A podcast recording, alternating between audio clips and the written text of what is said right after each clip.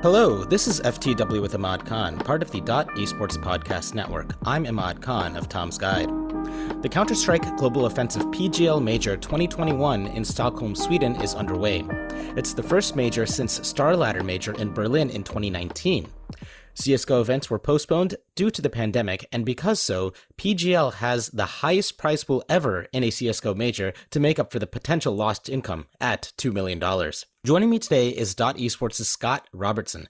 Scott, thanks so much for coming on the show. Happy to be here. Happy majors are back. It's been too long. so, Scott, uh, PGL Stockholm has a bit of an odd format. Uh, there are three different tiers for teams to compete in, plus three different stages. It's a little confusing for newcomers. Could you quickly break it all down?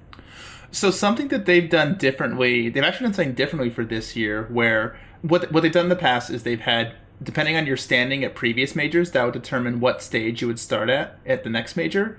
Um, this year they completely did, did away with that and they had the regional major rankings, which were a series of events for each of the primary regions. So that's North America, Europe, CIS, South America, Ocean, uh, and the oceanic regions. Um, and depending on where you rank in that in those regions after each events, determines what stage you'll start at. So most teams will start. The very best teams start at the legend stage, and that's the second stage. Mm-hmm. Um, but most teams will start in the challenger stage, and that's the first stage um, and that's a Swiss format system. So um, it's five rounds. Everyone, you know, teams get matched up against each other. Um, if you win three rounds, you advance to the next stage. If you lose three, you're done. You're eliminated. Um, the first the first sets of match the first couple matches are always best of ones, and then the elimination and qualification matches those become best of threes, uh, and the top eight teams advance to the next stage. So, because CSGO events have been dormant during the pandemic, uh, invariably new talent has percolated uh, these past two years um, who will actually be making their debut on stage. Uh, I mean, for you, what are your top three new players that we should be keeping an eye out for? Because you make a great point that because it's been so long, it's been two years. There's a surprising amount of really like superstar quality players or superstar potential players mm-hmm. um, that are that are making their major debut. As you said, um, if you look at Gambit Esports, um, this is a team that you know a year ago they were considered the the academy team. They were the Gambit youngsters, and at, at some point they had benched their entire main, main roster. And then eventually, at the beginning of this year, they just said, "Hey, you know what, youngsters, you're the main roster now. You know, you're you're the official Gambit team now." And they've super surpassed those expectations. I mean, they they won IEM Katowice this year, um, and pretty much everyone on that team is really good, but I would say Shiro is probably their their biggest name. He's their he's their AWPer. He's their top of the scoreboard guy consistently across the year at events like this. Um, yeah, he he's he's been a huge name. Um, Grim on Team Liquid. Um, the, the Team Liquid is is absolutely stacked with um, veteran talent, Fallen, mm. Stewie, mm. Elige, and Grim is kind of slowly but surely been been like getting better and better since he joined Liquid. Just like I'd say like a few months ago now, or more than a few months ago now. He's been he's been a great addition. He's really stepped it up. In their most recent match, actually, they um, they defeated ENCE, and he had he had a great game. Um, Navi, who are considered a favorites, obviously because they have Simple, they added a player from their youth academy. They promoted him to the main roster in bits. He's been tremendous. Uh, it, it, the entire stack of teams or the entire field of teams is stacked with players who are playing their first major ever, and a lot of them are really stepping up. It's, it's really it's really great to see. It's it's great for the future. I mean, when it comes to the actual games themselves, I mean, is has there been a lot more excitement to this new challenge? Are they bringing like a new panache to the game that hadn't been seen uh, before? They're not doing anything that's particularly like, oh, we've never seen anything like this in Counter Strike. They just have their fundamentals down. They don't get scared in big moments. They they you know, in games they should win, they're winning, and they're and, and in games where they're losing, they can put on impressive comeback performances. We've seen a bunch of really impressive comebacks um, in both stages so far already. Um, and yeah, so they're not really doing anything crazy. Um, well, maybe Shiro once in a while would do something, you know, simple esque. He's not quite at that level yet, um, but you can make a case that he's been one of the top five, if not one, maybe even a top three player this year. And like I said earlier, this is his first major. Um, their first debut at LAN events, which was Um, IEM Cologne just a few months ago. Uh, so you mentioned how there was a, a lull in CSGO events. CSGO events still happened, but they were all online. You saw a lot of NA teams like Evil Geniuses and Liquid essentially move to Europe for periods of time just to play the big events against European teams and have, you know, a ping that's not, you know, have an internet connection that's not, you know, traveling across the entire ocean. Um, and so we finally got our first LAN event.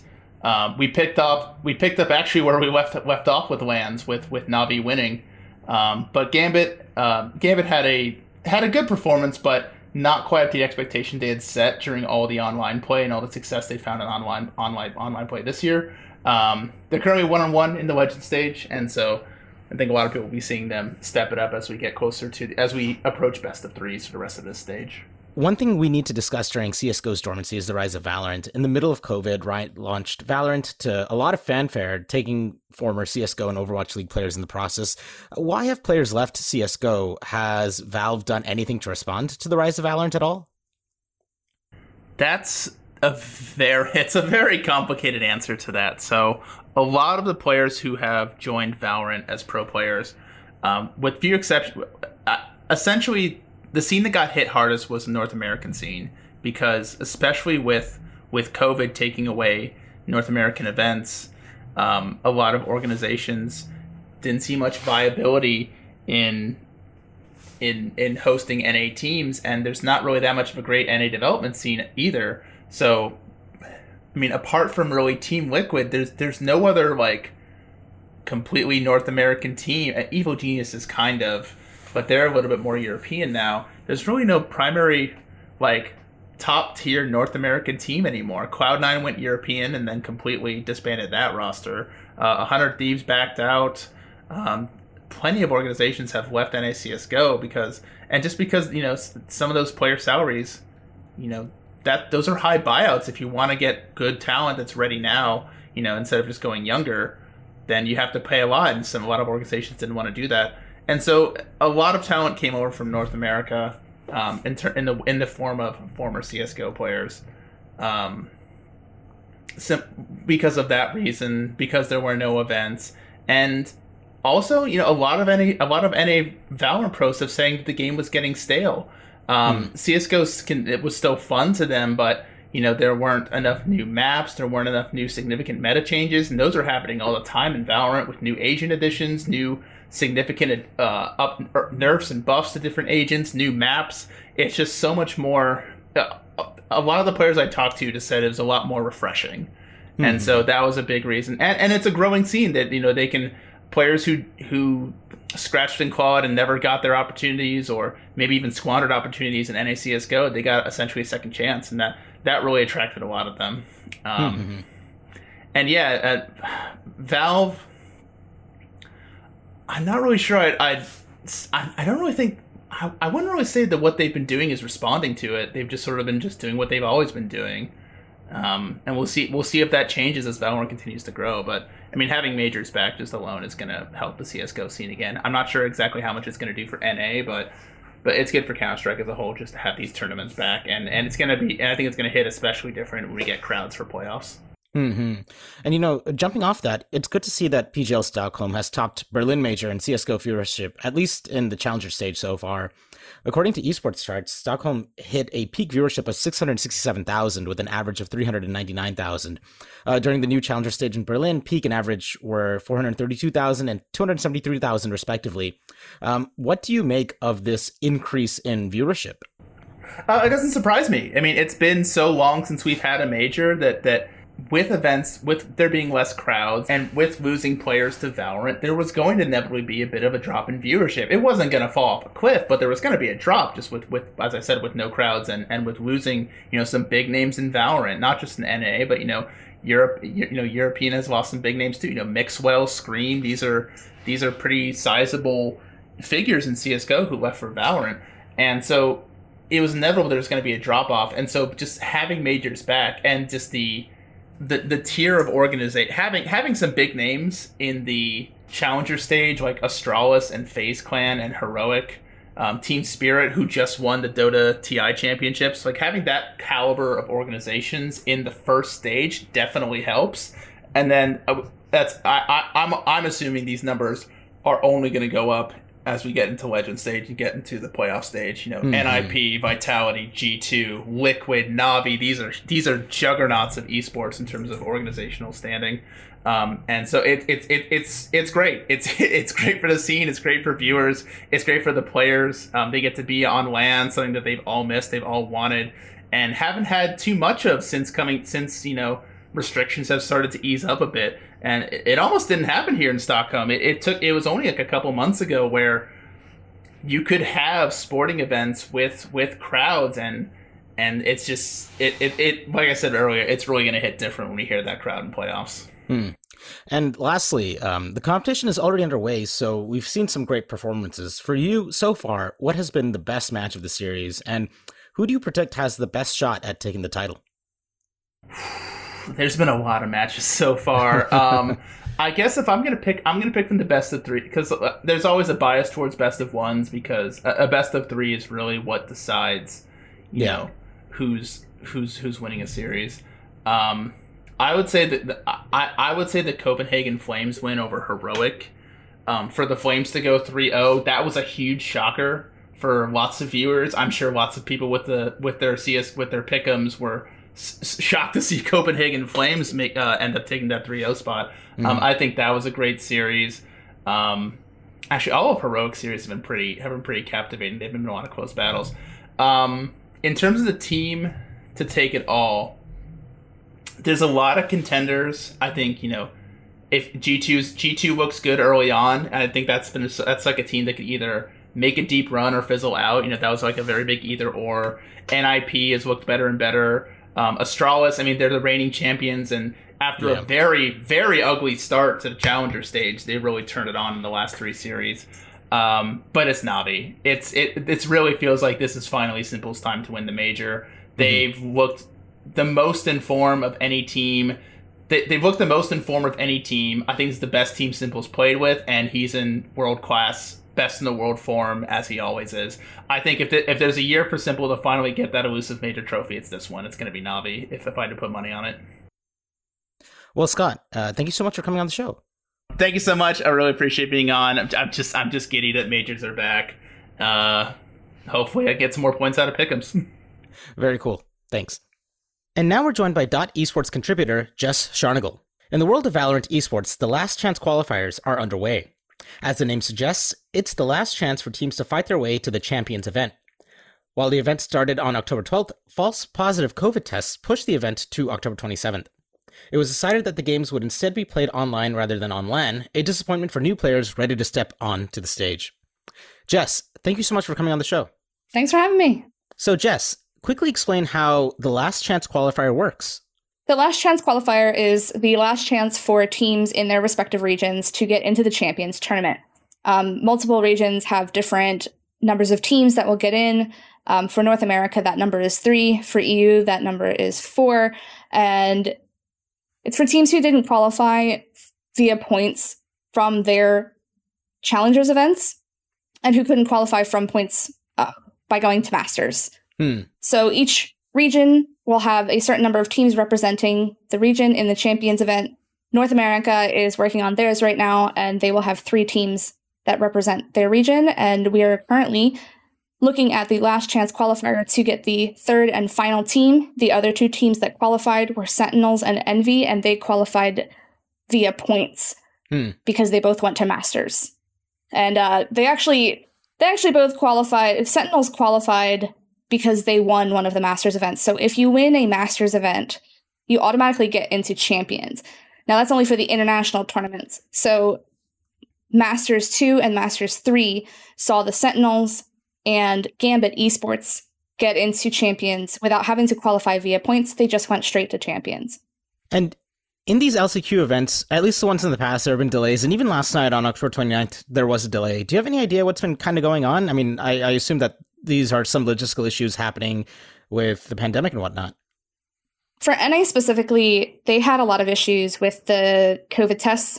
Um, there were several players that tested positive for COVID, but then tested negative a day later. Hmm. And because of that, and the county of LA, they were having issues um, allowing players to play on the stage.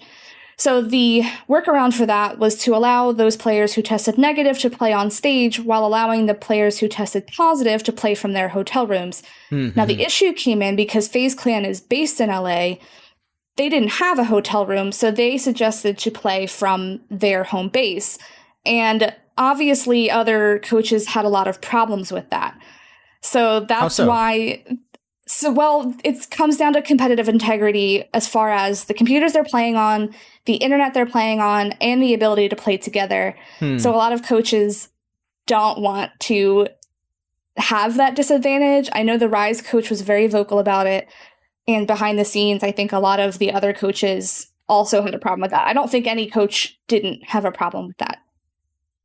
Uh, oh, and beyond COVID, what other uh, issues has the tournament series run into?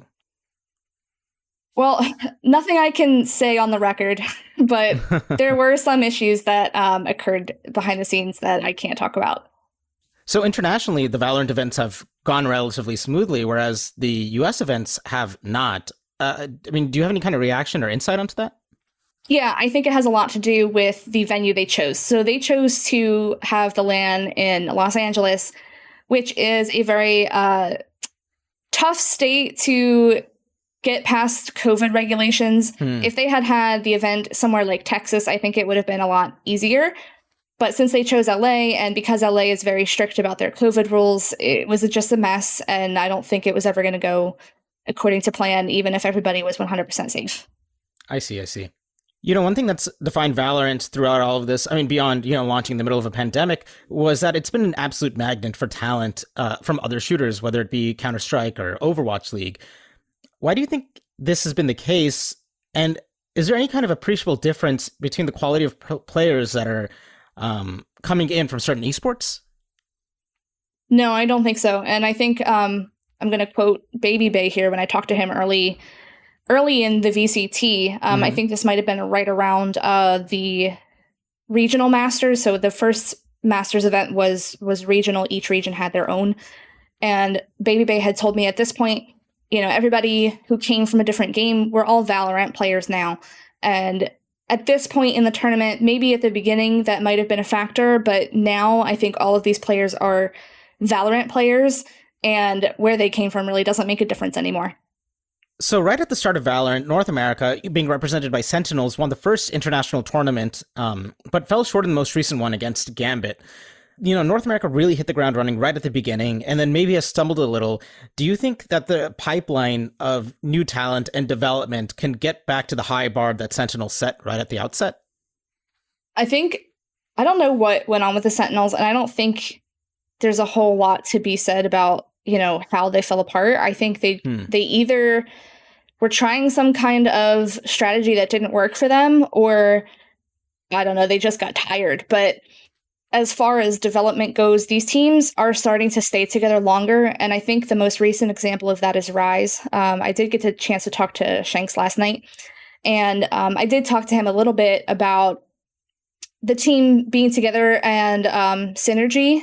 So Shanks told me that synergy is the biggest part in any team in an FPS game. He said, if you don't have good chemistry, then I feel like you're just, you're never going to be one of the best if your chemistry is just not there. I feel like all of the players on our team, we're all friends outside the game. We talk outside the game, which makes us closer and better as a team. So these teams are starting to spend a lot of time together. They're starting to really get to know each other. They're starting to learn which plays they can and can't do, which things they can and can't do by themselves, and just that level of trust and know how, you know, how the rest of the team flows and how they work. So as those teams get more time together, I think you're going to see them get better. And I think the Sentinels were in a very interesting position where, you know, they, they did lose Sinatraa at the beginning of Masters 2. Um, but they were able to integrate him pretty well and they just have been a dominant force and I, I can't tell you what their secret sauce was it might be ShahZaM is just a really really good igl but i think they're starting to realize that teams are starting to sneak up on them Hmm. And, and, when Sinatraa did leave following the sexual misconduct investigation, um, upon his return, I mean, was there, uh, did the team stumble or did it kind of just get back into its stride re- relatively quickly? No, I think TenZ slotted right in, and I think they just picked up where they left off. So, going to champions, do you have any predictions as to which team you feel will maybe surprise all of us and ascend to the top? I think if Rise gets into that tournament, I know that a lot of people think that Rise is doing well because they're not playing the top teams like Sentinels mm-hmm. and Envy. But after talking to Shanks last night and seeing what the team has been doing, I really think that they could be a an underdog. And I think most teams are probably going to be prepared for them. Like a lot of people are waking up to the fact that they're actually really good. Um, other than that, I think Sentinels is always a team to watch. I think Gambit is a team to watch. Other than that, I don't really see a whole lot of these teams um, contending for for the top spot. Maybe Team Liquid, maybe Vision Strikers. I mean, going off of past events is really hard because as metas shift and as teams learn, they're always going to improve. So that's that's a reason I love Valorant because you never know what you're going to get out of a tournament. And I think that's going to be the same for champions. You just don't know what you're going to get, and we're just going to see what happens when we get there. Well, with that, thank you so much for jumping on the show. Thanks for having me. And that was FTW with Ahmad Khan, part of the Dot Esports Podcast Network. If you enjoyed the show, please rate and share. For full transcripts of the show, head on over to ftwmod.com. To follow Scott and keep up to date on the latest in FPS esports, you can find him at CounterScottGo on Twitter. To follow Jess and all the work she does covering Valorant, as well as gaming in general, you can find her at Jess Scharnagle on Twitter. To follow me and my work over at Tom's Guide, you can find me at Ahmad on Twitter. This episode was produced by Henrique Demore and Jacob Wolf. The show's executive producer is Kevin Morris. Our research assistant is Sam Higgins. And with that, we'll catch you guys next week.